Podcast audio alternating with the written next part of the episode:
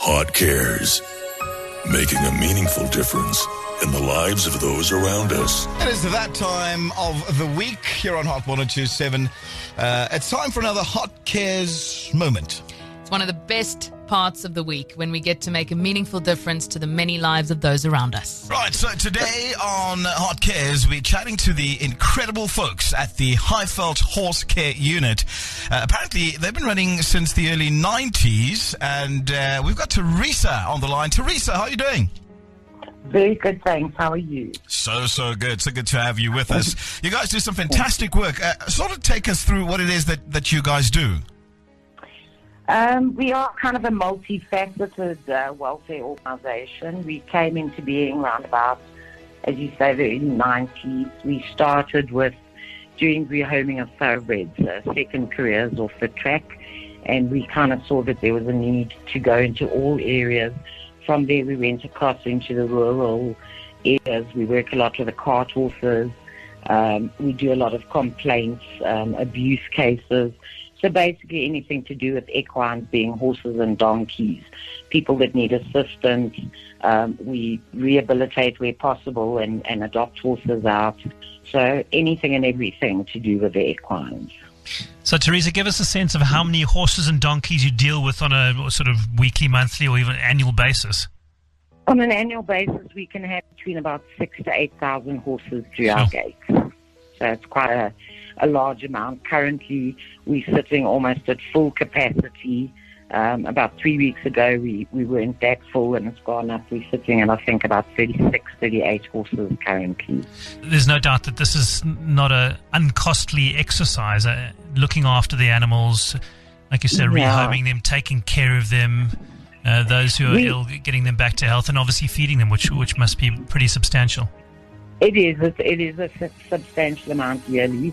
We have a couple of regular sponsors that look after us and are always there for us. Being an N P O, a lot of it comes from the public.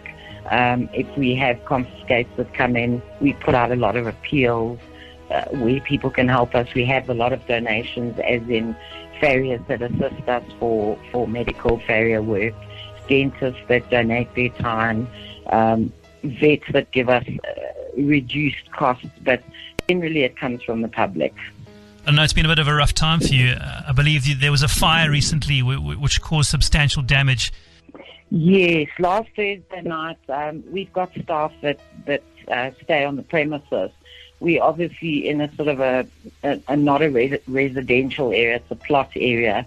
At about quarter to seven they saw a fire in, it's a sort of an open behind us, but there is a gum tree plantation type thing going on. And that fire unfortunately caught into the gum trees and jumped across uh, onto our property.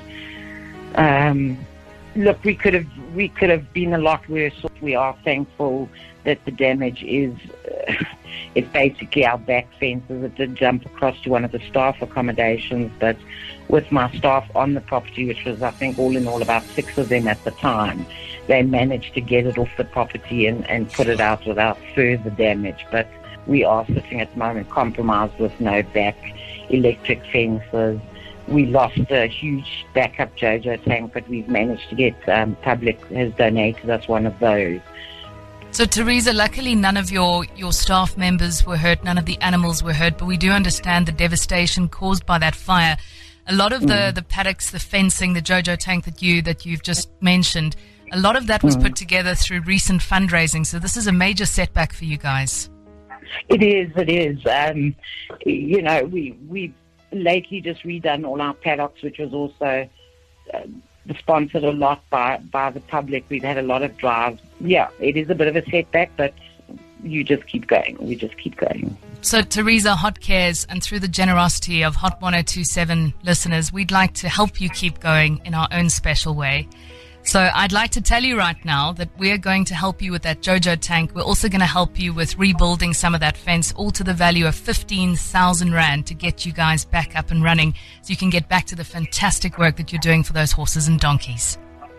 Tara, thank you. Sometimes I think a thank you is not enough, but it's all that I have to give. So thank you, and to those that, that helped put this together, I'm really appreciative of that.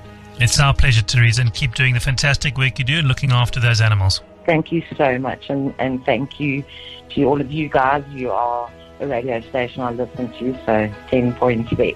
Thank you. Thanks, Teresa. All the best. Keep listening. Thank you so much. Bye. Bye. Bye. Bye. Hot Cares, making a meaningful difference in the lives of those around us.